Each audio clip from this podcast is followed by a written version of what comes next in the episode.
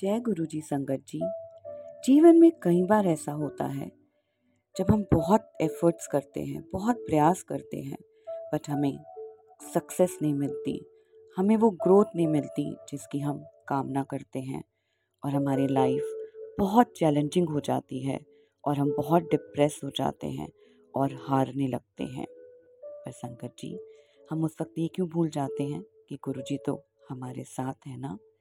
तो हमें उस दौर में शांत होकर पूरी तरह से अपने आप को गुरु जी के ध्यान, गुरु जी के सिमरन में लगा देना चाहिए, क्योंकि उन्होंने हमारे लिए कुछ बेहतर ही सोचा होगा, जिसकी हम कल्पना भी नहीं कर सकते, और वो हमें एक नए बदलाव के लिए तैयार कर रहे हैं। तो संगत जी, जय जय।